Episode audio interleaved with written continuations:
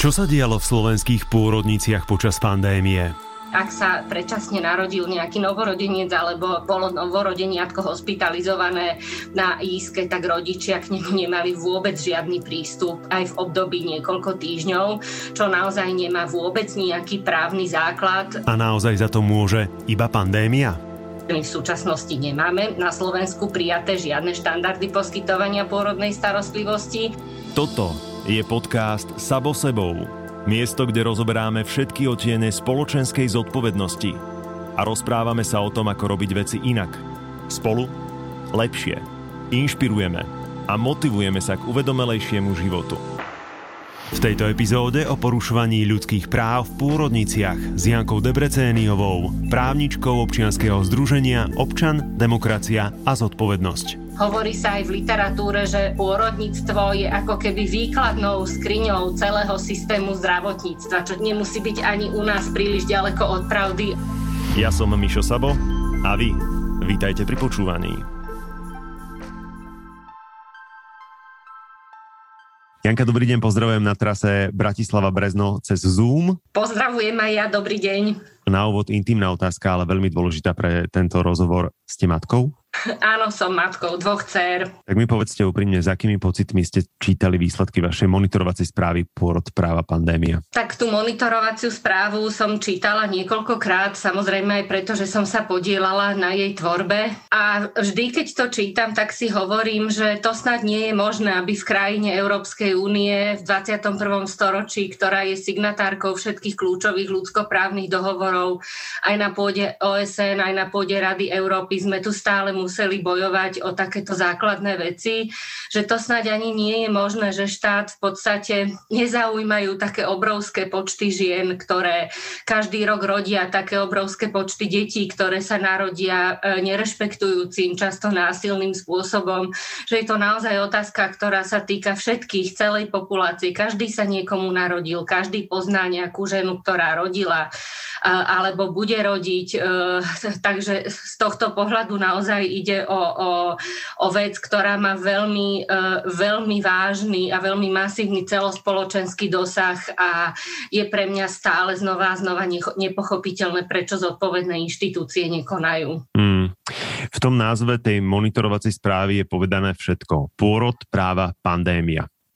Ale povedzme si konkrétne, o čom je. Tá správa e, dokumentuje a prezentuje výsledky monitoringu e, alebo takého faktografického prieskumu, ktorý sme realizovali v Združení občan, demokracia a zodpovednosť e, v spolupráci so Združením ženské kruhy. Tento monitoring sme začali realizovať hneď v marci 2020, teda krátko potom, čo vypukla pandémia a začalo byť jasné nie len v súvislosti s pôrodmi, ale aj, a veľmi masívne, že ženy budú obrazne povedané prvé na rane, že budú naozaj prvými osobami, ktoré na tú pandémiu začnú doplácať ešte viac, než doplácajú na neadekvátne nastavené alebo nenastavené politiky za bežných čias. Takže veľmi rýchlo sme pochopili, že toto bude aj prípad rodiacich žien, tehotných žien a, a pôrodníctva, samozrejme aj žien v iných oblastiach života, ale aj v kontexte reprodukčných práv. Mm. A, veľmi rýchlo sa to začalo potvrdzovať napríklad v súvislosti s tým, že už 6. marca, teda ešte predtým, než bola vyhlásená mimoriadná situácia, následne núdzový stav, ktorý bol e, vyhlásený 15. marca 2020, tak už toho spomínaného 6. marca vydal hlavný hygienik rozhodnutie, ktorým zakázal návštevy v nemocniciach. No a nemocnice a pôrodnice si tento zákaz vysvetlili tak, že ak sú zakázané návštevy, tak sú zakázané aj sprevádzajúce osoby. Teda inými slovami, e, sprevádzajúcu osobu, teda osobu, ktorú žena potrebuje v takej veľmi intimnej chvíli a naozaj zaťažkávajúcej skúške začali považovať za návštevu, čo nie je adekvátne. Nemusíme si hovoriť o tom, že sprevádzajúca osoba nie je len osobou, ktorá žene poskytuje podporu počas pôrodu, ktorú žena potrebuje, ktorá je odporúčaná aj Svetovou zdravotníckou organizáciou, pretože prináša aj zdravotné benefity, napríklad skracuje dĺžku pôrodu, alebo jej prítomnosť znižuje rizika, že sa pôrod bude musieť skončiť. Operatívne, celkovo zvyšuje spokojnosť e, ženy s pôrodom, ale teda je to zároveň aj súčasťou práva na súkromný a rodinný život, ktorý máme garantovaný ústavou a medzinárodnými dohovormi. Okrem všetkých týchto skutočností je sprevádzajúca osoba aj veľmi dôležitým prvkom v systémoch, ako je slovenské eh, pôrodníctvo, ktorý je veľmi uzavretý, ktorý je vo svojej podstate mocenský, eh, ktorý je aj rodovo mocenský, pretože ide v podstate o formu, patriarchálnu formu kontroly vlastne mužov, ktorí určujú povahu pôrodnej eh, starostlivosti nad ženami. Mm. A teda prítomnosť sprevádzajúcej osoby je zároveň aj istým prvkom verejnej kontroly v takomto systéme. Takže preto sme tento prvok začali považovať za veľmi alarmujúci a naznačujúci, že pri neumožňovaní sprevádzajúcej e, osoby v pôrodniciach počas pandémie, ktorá teda nebola v poriadku, e, nebola odôvodnená ani núdzovým stavom, ani inými emergentnými okolnostiami a ani nemala oporu v pravidlách či už nášho ústavného práva alebo medzinárodného práva, to samo o sebe toto opatrenie nebolo v poriadku a stále nie je, pretože podotýkam, že nemožnosť prítomnosti sprevádzajúcej tej osoby e, stále pretrváva, ale zároveň sme správne predpokladali, že neprítomnosť prevádzajúcej osoby, respektíve nemožnosť takejto prítomnosti nebude jediným problémom, čo nás, náš faktografický prieskum ešte vlastne potvrdil. Vy ste spomenuli teda, že prvá vlna bola vo vašom prieskume, ale spomenuli ste zároveň aj to, že ten eh, sprievod nebol umožnený a doteraz nie je umožnený. Bolo to vo všetkých uh, zariadeniach, alebo si to tie zariadenia určujú podľa svoj vôle? No ešte by som možno pre kontext doplnila, že aj na tlak ženských organizácií, aj na tlak žien samotných, aj na tlak verejnej ochrankyne správ smerom teda k orgánom a inštitúciám štátu.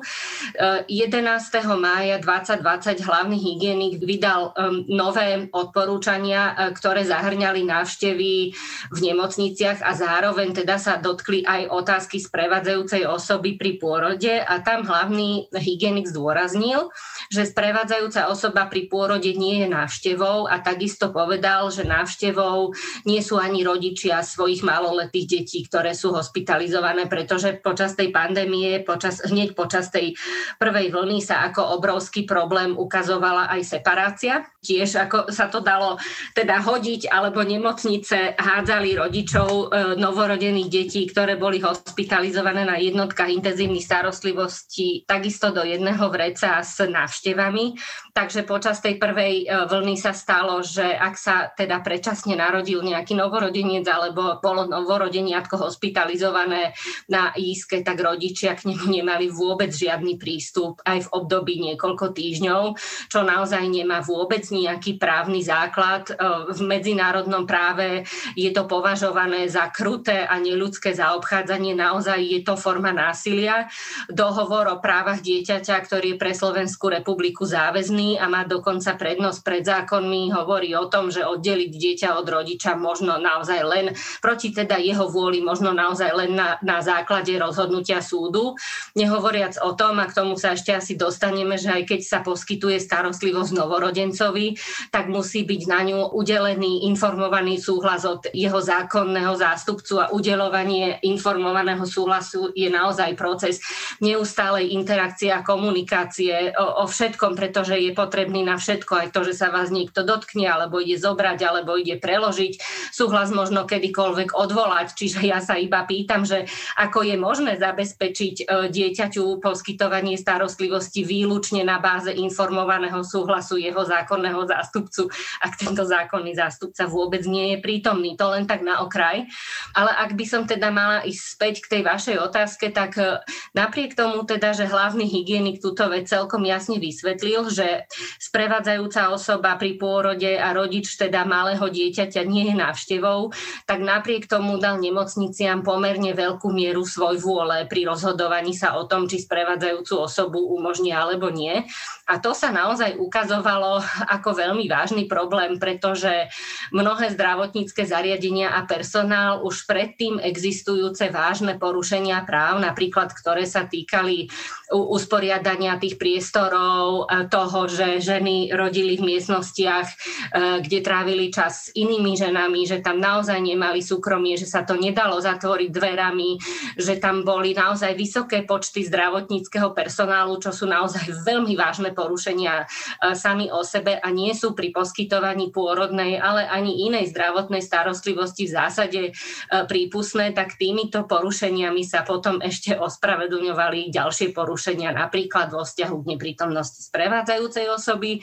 Čiže suma sumárum, hlavný hygienik síce potvrdil, že sprevádzajúca osoba nie je návštevou, e, na čo samozrejme, ak mám dodať na okraj, nepotrebujeme hlavného hygienika, aby niečo takéto potvrdzoval, pretože to vyplýva z našej ústavy a takisto to vyplýva z medzinárodných dohovorov, ale nič menej vyhlásil teda, že nemocnice majú v podstate voľnú ruku, respektíve relatívne veľkú mieru svoj vôle pri rozhodovaní a nemocnice ju aj využívali, respektíve zneužívali. To je OK? Nie je to OK, samozrejme, a deje sa to doteraz. Súčasťou toho problému môže byť aj to, že nie všetky práva, ktoré spadajú do práv pri poskytovaní pôrodnej starostlivosti, máme v legislatíve zakotvené explicitne, čo by samo o sebe nebolo v princípe až takým problémom, keby tie osoby, ktoré zodpovedajú za poskytovanie zdravotnej starostlivosti, e, ktoré nastavujú štandardy alebo nenastavujú, pretože my v súčasnosti nemáme na Slovensku prijaté žiadne štandardy poskytovania pôrodnej starostlivosti, keby rozumeli podstate ľudských práv pri pôrode a ľudských práv celkovo, tak by sme nepotrebovali mať každú jednu drobnosť zakotvenú explicitne. Ale to nie je podstata toho problému. Podstata toho problému naozaj je, že o ľudské práva celkovo sa v našej krajine nedbá a o čo viac sú systémy nastavené mocensky a tak, že nie sú primárne orientované na naplňanie práv a potrieb tých, ktorí majú slúžiť, teda v tomto prípade rodiacich žien žien a ich novorodených detí, o to sú potom zraniteľnejšie, keď prídu nejaké nepredvídané okolnosti, keď máme pocit ohrozenia, strachu a stresu a keď sa treba rozhodovať rýchlo. Mňa popravde najviac zaskočila z tej vašej správy pasáž o tom, že niektoré respondentky museli čakať v čakárni s inými ženami, v niektorých prípadoch aj niekoľko hodín, že sa vyskytli dokonca aj prípady, kedy ženy museli pred vstupom do nemocnice čakať v dlhom rade, aby mohli prejsť proti epidemickým filtrom. Tiež jedna žena v takomto rade musela dokonca čakať v pôrodných bolestiach. Um, No, je ťažké aj položiť potom otázku, lebo samo o sebe vlastne je to aj odpoveďou na to, aké je to celé hrozné a nezmyselné neviem sa ani vlastne zaramcovať, že, že, že či sa mám spýtať, že ako sa cítili ženy, ktoré sa zapojili do vášho prieskumu, lebo mne z tohto dobré nič nekúka. Vyskytli sa aj teda prípady, keď ženy hovorili, že ich jediným prianím bolo opustiť tú nemocnicu, neprísť už nikdy viac, ktoré hovorili o tom, že to, čo tam zažili, proste bolo nedôstojné, že sa to nedialo s ich súhlasom e, a tak ďalej a tak ďalej, že na ne vyvíjaný nátlak. Ženy veľmi presne vedeli pomenovať, e, čo sa im tam dialo a čo nebolo v poriadku. Ale ja sa ešte vrátim k tomu príkladu, ktorý ste vlastne mm, prečítali, pretože ono nám to v podstate ukazuje aj niečo viac, než len tie konkrétnosti, ktoré sa diali v tých pôrodniciach. A síce vlastne nám to ukazuje, ako sú v podstate politiky v štáte, nielen vo vzťahu k zdravotnej starostlivosti, ale aj celkovo vlastne nastavované mužmi a mužskou optikou, pretože niekto, kto sa venuje ženám, kto poskytuje pôrodnú starostlivosť, kto je vnímavý na ich potreby, nemôže predsa vymyslieť politiku alebo opatrenie, v ktorom bude nútiť tehotné ženy alebo rodiace ženy bez sprievodu v kontrakciách čakať niekde proste v protiepidemickom filtri na to, aby boli vpustené vlastne na prijatie zdravotnej starostlivosti, e, ktorú bezprostredne potrebujú, lebo my sme tam potom naozaj mali aj ďalšie príklady, ktoré ste neprečítali, ale ktoré poviem ja. Jedna žena opisovala situáciu, ako bez pomoci počas e, kontrakcií musela vyliesť sama na pôrodný stôl. Iná opisovala vlastne situáciu, ako jej nikto nepomohol e, s batožinou, keď vlastne prichádzala do tej pôrodnice. Dokonca tam bol prípad ženy, ktorá po cisárskom reze, čo je naozaj teda ťažká brušná operácia, vieme dobre, keď máme svalovicu na bruchu, že čo to s nami robí a že ne, nevieme niekedy ani vstať z postele, tak táto žena, prosím pekne, e, si musela pri odchode z pôrodnice odniesť všetku batožinu, odniesť dieťa a ešte aj sama vlastne prejsť, čo teda naozaj je úplne absurdné. Takže ono to, nám to hovorí jednak o tom, že, že aké miesto vlastne ženy majú u tvorcu verejných politík, u štátu a jeho orgánov, že sa na ne v podstate vôbec nemyslí a táto oblasť nám to veľmi jasne počas tej pandémie ukázala a ten stav v podstate stále pretrváva. Ženy, ktoré sa zúčastnili vášho internetového prieskumu, sa tiež stiažovali na akutný nedostatok informácií o tom, ako bude prebiehať pôrod počas pandémie. Čím toto bolo, alebo je vysvetlené, že zrazu tie informácie neboli? Ja by som možno nepovedala, že zrazu tie informácie neboli, respektíve bolo ich ešte menej než zvyčajne. Čo sa stalo počas tejto pandémie bolo, že hneď ako tá pandémia začala, zrušili sa predpôrodné kurzy a takisto sa zrušila e, možnosť ohliadky pôrodníc, čo v mm-hmm. situácii, kedy jednotlivé nemocnice o sebe veľa informácií, teda v kontexte pôrodnej starostlivosti neposkytovali, bol naozaj často jediný spôsob pre ženy, ako sa dozvedieť vedieť vlastne, akým spôsobom tam tá zdravotná starostlivosť prebieha, ako bolo možné klas otázky, na základe čoho by bolo možné tie nemocnice porovnávať, vidieť, aké sú tam štandardy súkromia, lebo pre mnohé ženy je to naozaj šokujúce, keď vidia to, čo teda zdravotníckí pracovníci nazývajú boxy, hej, ale sú to v podstate také ako veľmi nedôstojné koje, ktoré často sú oddelené len závesmi, respektíve spredu majú len záves, ak vôbec, hej, a ako z tohto sú na naozaj mnohé ženy veľmi legitímne oprávnene šokované, keď toto vidia prvý raz, vtedy, keď prídu k pôrodu. Takže toto boli vlastne predtým možnosti veľmi chabé, ale predsa len možnosti, ktoré ženy ako tak mali, teda popri neexistujúcom prístupe verejnom, komfortne prístupnom cez webové stránky a v podstate zo dňa na deň táto možnosť zanikla, ale nebola nejakým spôsobom kompenzovaná a zároveň tie nemocnice v podstate vo veľkej časti prípadov e, neposkytovali dostatočné informácie na svojich webových stránkach o pôrodoch počas covidu. Takže keď si mm-hmm dáme dokopy toto s tým, že ženám aj počas toho pôrodu veľmi chýbali informácie, že ženy e, síce podpisovali teda v úvodzovkách formulár v úvodzovkách informovaného súhlasu, ale na takomto v úvodzovkách súhlase nemohlo byť nič informované, keď nemali žiadne alebo veľmi nedostatočné informácie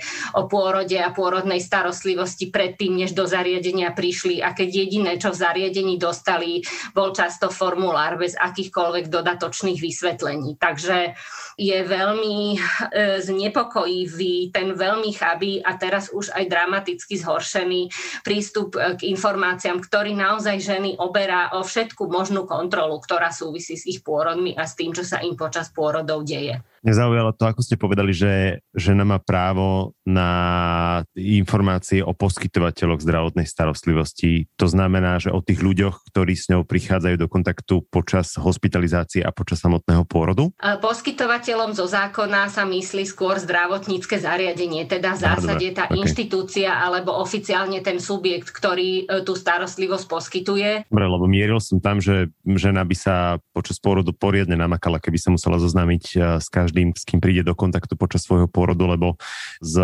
mojich rozhovorov s mojimi priateľkami hovorili mi, že ich pôrodná sála, ak sa to teda tak dá nazvať, bola ako Václavák Áno, a toto je ďalšia vec v podstate, ktorú sme zistili a ktorá v podstate potvrdzuje porušenia, ktoré sme zistili už predtým. E, ja ešte možno poviem, že naozaj za kvalitnú e, pôrodnú starostlivosť sa vo svete považuje starostlivosť, e, to sa to volá skrátenie, že jedna žena na jednu pôrodnú asistentku, to znamená, žena má kontinuálne už od tehotenstva jednu pôrodnú asistentku alebo malú skupinu pôrodných asistentiek, s ktorou je v kontakte počas celého tehotenstva, ktoré ju poznajú, ktoré jej poskytujú podporu, odpovedajú na otázky a potom vlastne v prítomnosti a za asistencie známej osoby, ktorej môže dôverovať, ktorá ju pozná, na ktorú sa môže spolahnúť aj porodí. No a na Slovensku je to tak, že tá starostlivosť je veľmi fragmentovaná. Žena počas pôrodu chodí k svojmu ginekológovi, teda počas tehotenstva alebo ginekologičke,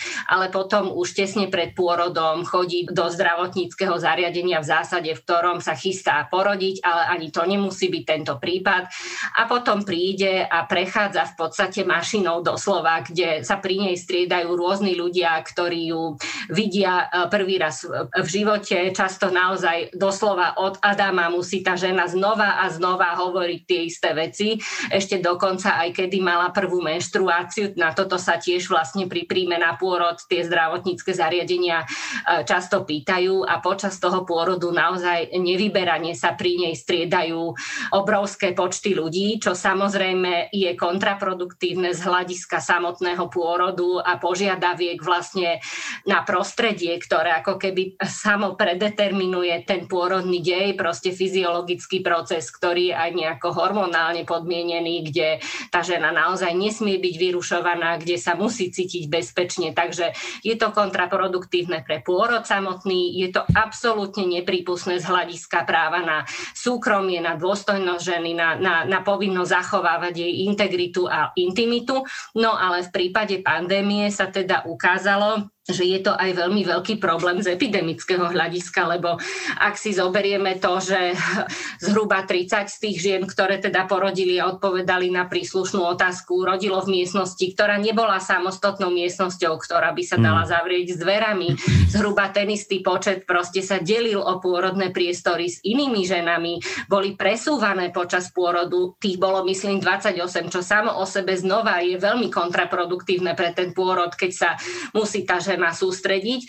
Do toho sa pri nich striedali naozaj obrovské množstva zdravotníckého personálu. Ženy dokonca hovorili aj o desiatich ľuďoch, pričom stali sa aj prípady, keď teda sa nejaký zdravotník alebo zdravotníčka zastavili na kus reči. Takže toto všetko sa dialo. Dokonca teda sme zaznamenali aj prítomnosť študentov, ale toto všetko vlastne bolo v kontraste s nemožnosťou žien mať sprevádzajúcu osobu, pretože mm-hmm. takých žien, eh, ktorým nebola umožnená tá sprevádzajúca osoba, bola 70%. Z toho, čo hovoríte, vyplýva, že protiepidemické nároky nemocníc na ženy boli vysoké, ale zaujíma ma, že či boli rovnako prísne nemocnice k sebe samým a hlavne k svojim vlastným zamestnancom. No, toto je veľmi dobrá otázka a veľmi trefná, pretože naozaj sa z nášho prieskumu ukázalo, že aj keď nemocnice boli prísne na ženy, tak na seba už také prísne neboli. Zhruba 70% žien povedalo, že nemocnica vyžadovala teda nosenie rúška. Je pravdou, že niektorým ženám sa podarilo vyjednať e, zloženie si rúška, aj keď nie všetkým. 36% vlastne z opýtaných žien malo rúško nasadené po celý čas dokonca ešte aj keď sa stretli prvýkrát so svojím novorodencom, teda v, v kontakte uh, koža na kožu.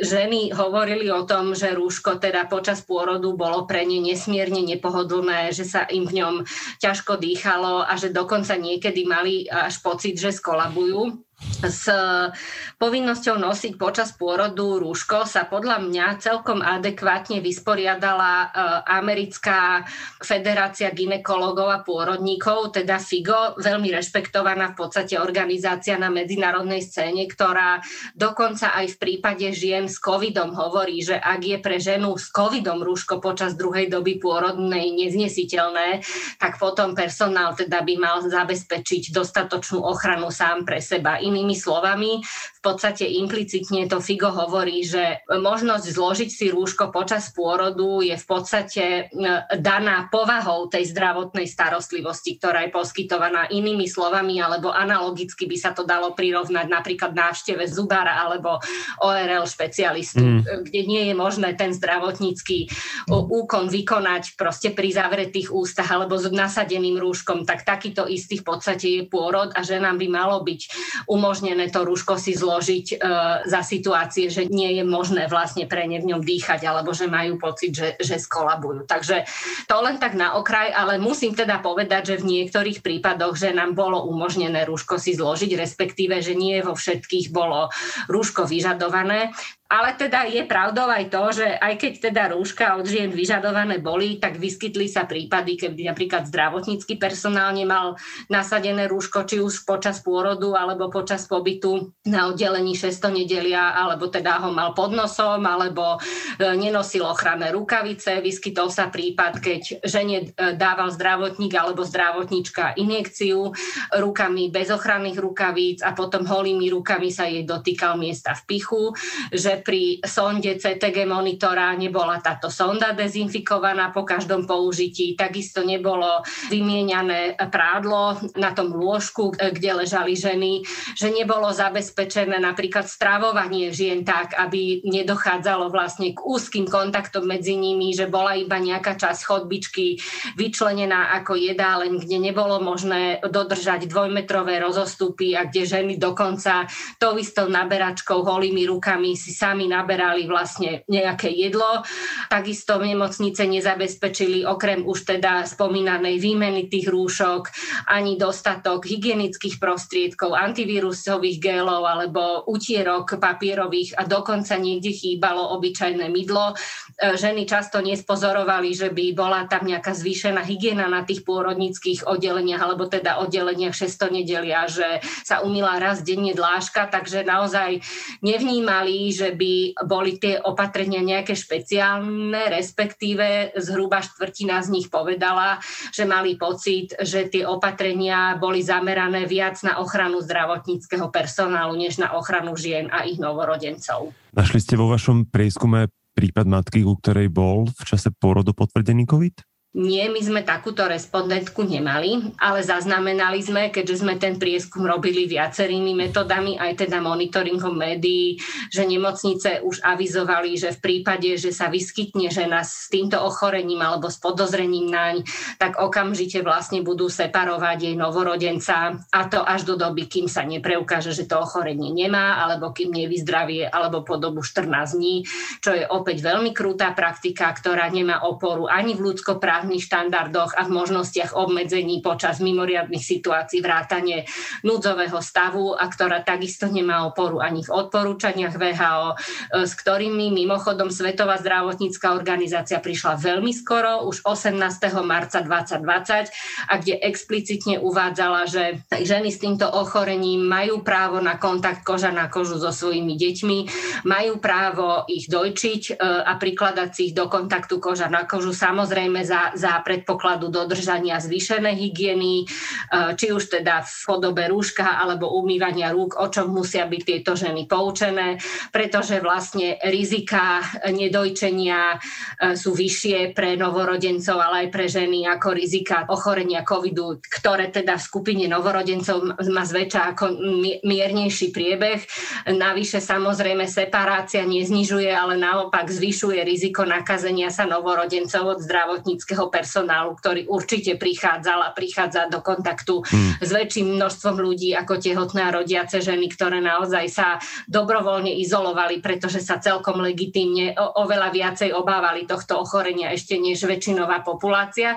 Takže napriek tomu, že toto všetko boli známe fakty, tak napriek tomu teda e, sme zaznamenali počas druhej vlny e, viacero prípadov, kedy sa vlastne potvrdzovala táto praktika čo samozrejme aj súvisí s nepochopením toho konceptu informovaného súhlasu na strane zdravotníckého personálu a nemocníc, čo sa aj počas tohto monitoringu, ale aj počas našich predchádzajúcich výskumov ukázalo ako obrovský problém. V podstate ľudia, ktorí vykonávajú zdravotnícke povolania, nerozumejú dostatočne tomu, že v podstate cez koncept informovaného súhlasu s, s úkonmi zdravotnej starostlivosti realizujeme svoje základné právo na svoju autonómiu fyzickú, na kontrolu nad svojim telom a že sme to jedine my, kto môže vlastne rozhodovať o tom, čo sa s našim e, telom bude diať, že bez nášho súhlasu s nami a s našim telom nemôže nikto nič robiť e, a že naozaj, ak má byť nám poskytovaná aj zdravotná starostlivosť, ktorá nám má aj pomôcť alebo má byť v náš prospech, tak musíme vedieť, čo sa navrhuje, prečo sa to navrhuje, ako sa to realizuje, aké sú toho rizika, musíme mať, musí nám to byť vysvetlené dostatočne zrozumiteľným spôsobom, musíme mať dostatku času na rozmyslenie, nemôže byť na nás vytváraný nátlak, nesmie sa náš súhlas získavať manipuláciou.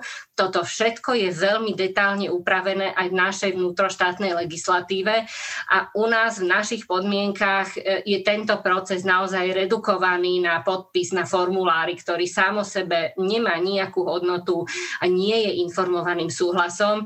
My sme zaznamenali naozaj množstvo prípadov, kedy sa žien nikto na nič nepýtal, kedy im boli realizované úkony nie len, že teda bez vypýtania si ich súhlasu, ale aj dokonca bez informovania o tom, čo ide zdravotnícky personál realizovať a dokonca aj proti ich vyslovenému nesúhlasu. Toto sa dialo v súvislosti s viacerými intervenciami napríklad v súvislosti s aplikáciou kanily, oxytocínu, s epiziotómiou, teda s nástrihom hrádze, s krystelerovou expresiou, to je to tzv. skákanie na, bruchu, na brucho, mhm. ktoré je už aj zo strany slovenských autorít v oblasti pôrodníctva zakázanou praktikou, tak, tzv. praktikou non-lege artis, ale aj v súvislosti s požiadavkami žien na slobodnú voľbu polohy, ktorá im nebola umožňovaná. Tieto všetky praktiky sú reáliou, hej? Áno, všetky sú reáliou, žiaľ Bohu. Teda okrem toho, že sú vykonávané rutine, tak ešte boli aj bolestivé, čo sa takisto nesmie diať, pretože ak sa takéto intervencie ako napríklad epiziotómia, teda ten nástrih hradze vykonávajú, tak sa musia diať s adekvátnym tíšením bolesti, čo sa nedialo. No a ešte sa navyše diali aj bez e, informovaného súhlasu a bez akéhokoľvek súhlasu, niekedy naozaj aj bez vedomia, ale dotknutých žien alebo proti ich nesúhlasu vyslovene. Len pre zaujímavosť poviem, že napríklad osobitná spravodajkyňa OSN pre násilie páchané na ženách hovorí o tom, že ak je e, epiziotómia vykonávaná rutinne a bez súhlasu, tak ju možno považovať za mučenie, čo je naozaj ako naj, najvyššia, najhoršia, najhroznejšia forma násilia, ktorá mhm. existuje. A keď toto všetko počúvame a vyšlo to z toho vášho prieskumu a nevyšlo to iba z vášho prieskumu, pretože na kruté praktiky počas pôrodov upozorňovala a upozorňuje opäť v týchto dňoch. To pripomenula eh, verejná ochrankyňa práv pani Mária Patakiová. Inak si spomeňme len, že jej výročnú správu parlament nevzal na vedomie, to len tak akože medzi rečou. Keď vieme, že sa to deje, tak aké majú možnosti ženy, aby si to svoje právo vydobili spiatočne? Tieto informácie o tom, čo sa deje v, v, v systéme teda pôrodnej starostlivosti na Slovensku, samozrejme tu nemáme prvý raz, nie sú nové, nie sú prekvapivé z hľadiska toho, čo sa deje, pretože e, my sme už roky dozadu začali e, tieto prípady dokumentovať a v podstate sa to, sa to všetko len opätovne e, potvrdzuje to, čo sa podarilo teraz pani ombudsmanke a čo je zdokumentované v, naozaj v impozantnej správe, ktorú predvčerom zverejnila, je to, že zozbierala vlastne vyše 3000 svedectiev, takisto prostredníctvom anonymného prieskumu, ktorý ako sa zbieral v relatívne krátkom časovom intervale. A v tej správe hovorí o tom, že e, ten post, ktorým avizovala to vyvesenie toho dotazníka a možnosť sa naň odpovedať a zapojiť sa do prieskumu, bol bol najnavštevovanejší jej status za rok 2020, že ho videlo hm. zhruba 100 tisíc ľudí, čo samo o sebe hovorí, aká je to tu obrovská masa ľudí, u ktorej tento problém rezonuje a ktorú tento problém naozaj veľmi trápi. A čo nám hovorí aj to, akému obrovskému množstvu ľudí vlastne pani ombudsmanka uh, svojou správou dala hlas, takže ono je to aj veľmi symbolické, keď, aj keď teda to nevzatie na vedomie sa udialo predtým, než ona vyšla s touto správou, ale, ale znova to ako keby tak symbolicky ukazuje, že to, čo tu toľko ľudí rôznymi ústami a kanálmi hovorí, tí zodpovední nechcú počúvať.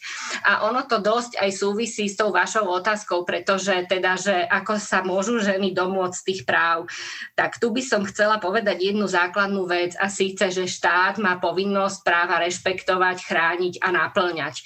To znamená nie len teda formálne zabezpečiť, aby boli riadne zakotvené legislatíve, čo sa ukazuje napríklad ako v súlade s tým, že nie všetky práva, ktoré ženy pri pôrodoch majú, sú explicitne zakotvené v legislatíve, čo v nejakých ako problémových situáciách potom naozaj robí aj problémy, ale má štát zabezpečiť ich dodržiavanie, má zabezpečiť to, že nebude sám iniciatívne alebo prostredníctvom svojich inštitúcií alebo orgánov tie práva porušovať, ale má zároveň povinnosť zabezpečiť aj ich rešpektovanie a náplňanie. Jednoducho nastavovať ten systém tak, aby sa porušenia v ňom nediali.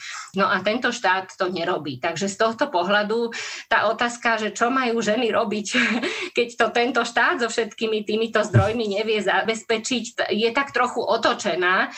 A ja by som povedala, preto je otočená, lebo to nie je primárnou zodpovednosťou žien zabezpečiť, aby sa tie porušenia nediali, ale je to naozaj zodpovednosťou štátu, jeho inštitúcií a samozrejme konkrétnych zdravotníckých zariadení a zdravotníkov a zdravotníčok, ktorí vlastne nesú zodpovednosť. Toto všetko je ďalej rozmenené na drobné vlastne v legislatíve toto všetko už tu malo dávno byť. Čiže nie je to primárne zodpovednosťou žien, aby si to vynútili a vydobili, hoci to už aj robia dávno, pretože im nič iné nezostáva. Ale ja si myslím, že všetky tieto informácie, ktoré naozaj už prichádzajú z každej strany, signalizujú, že ten problém je naozaj vážny a že s ním treba niečo robiť a že včera bolo neskoro. Takže ja si myslím, že naozaj je najvyšší čas, aby ministerstvo zdravotníctva začalo realizovať politiky, aby sa začalo zaujímať vôbec o to, ako vyzerá systém pôrodníctva. Hovorí sa aj v literatúre, že pôrodníctvo je ako keby výkladnou skriňou celého systému zdravotníctva v každej krajine.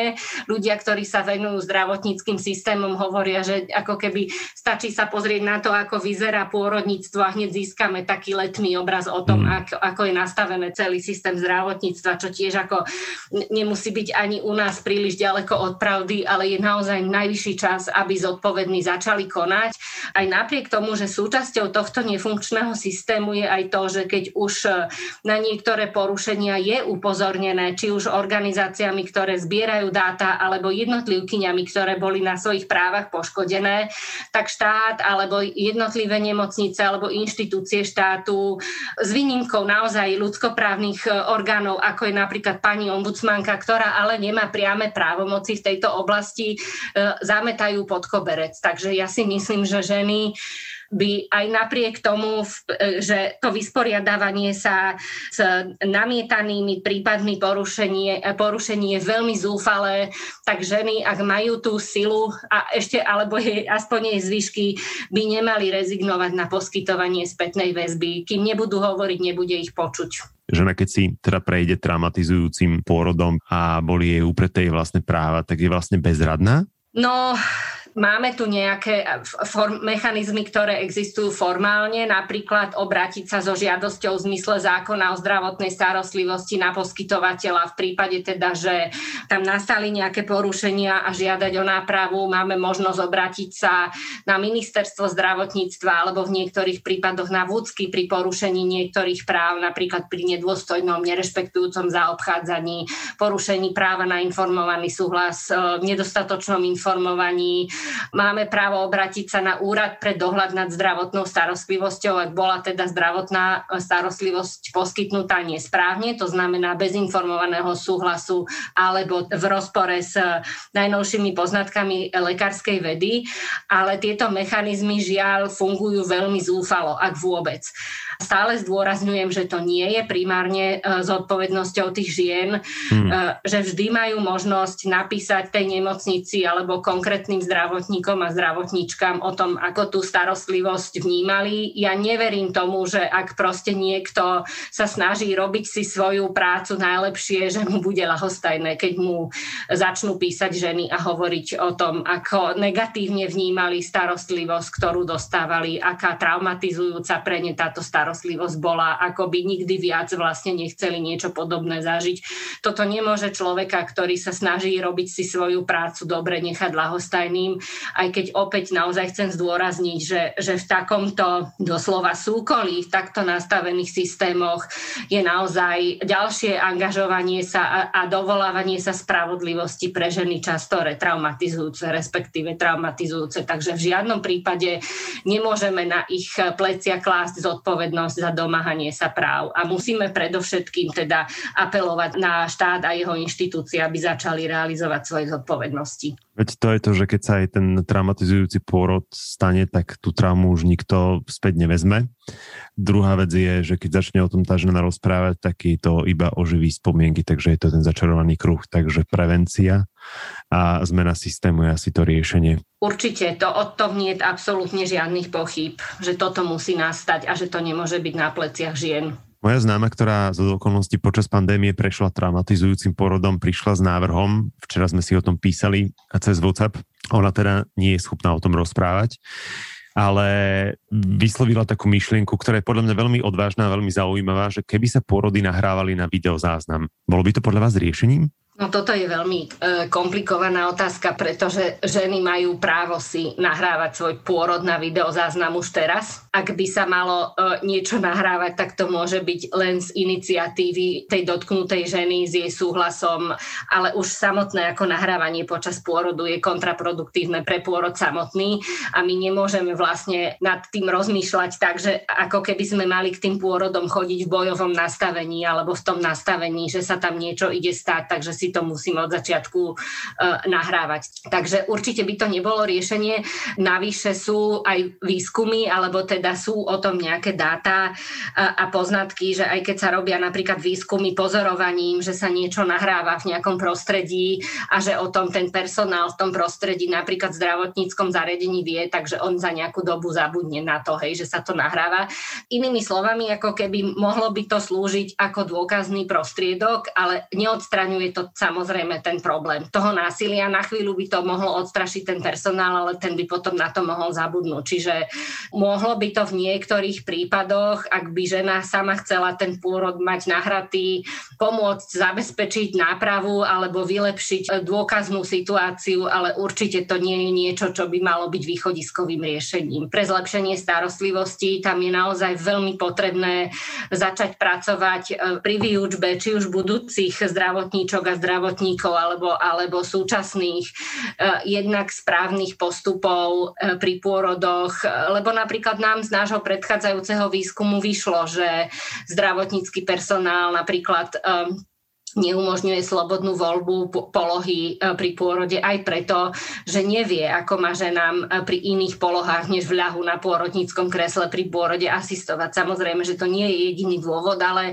ale ak by niekto aj chcel, ale nevie, ako má v takejto situácii poskytovať zdravotnú starostlivosť, tak je to vážna prekážka. Samozrejme, s tým súvisia aj nedostatočné mm, vedomosti e, o ľudských právach, nedostatočné komunikačné zručnosti alebo tzv. soft skills, ktoré zahrňajú aj rôzne iné zručnosti vlastne pri interakcii s, s ľuďmi všeobecne. Takže to súvisí samozrejme s kultúrou tých zdravotníckých zariadení, aj s kultúrou ich ako pracovisk. Takže je veľmi veľa vecí, ktoré sa tam musia začať e, systémovo meniť a ktoré súvisia aj so zberom dát, ktoré sa musia teda nielen získavať, ale aj poctivo vlastne e, e, vyhodnocovať a na ich základe sa musia príjmať ďalšie opatrenia opatrenia, takže nahrávanie si pôrodu by mohlo v niektorých prípadoch zlepšiť dôkaznú situáciu, ale a priori to nie je spôsob, ktorý by mohol pomôcť nejako výraznejšie, výraznejšie e, zlepšiť tú situáciu. Takže ešte raz zmena systému a od začiatku a úplne od, tak, od základov. Presne tak, presne tak. A t- samozrejme, že ženy musia byť v jeho centre a tou uh, alfou omegou toho, o čo by sa ten systém mal snažiť, je, je pozitívna pôrodná skúsenosť tých žien, o ktoré tam ide. A toto je niečo, k čomu mi bal každý systém, každý dobrý systém pôrodnej a zdravotnej starostlivosti ašpirovať. Ak si chcete preštudovať celú správu Pôrod práva pandémia, nájdete ju na web stránke občianskeho združenia Občan, demokracia a zodpovednosť. Mňa na sociálnych sieťach, na Instagrame aj na Facebooku nájdete ako MXSABO. Vážim si, že ste nám venovali svoj čas.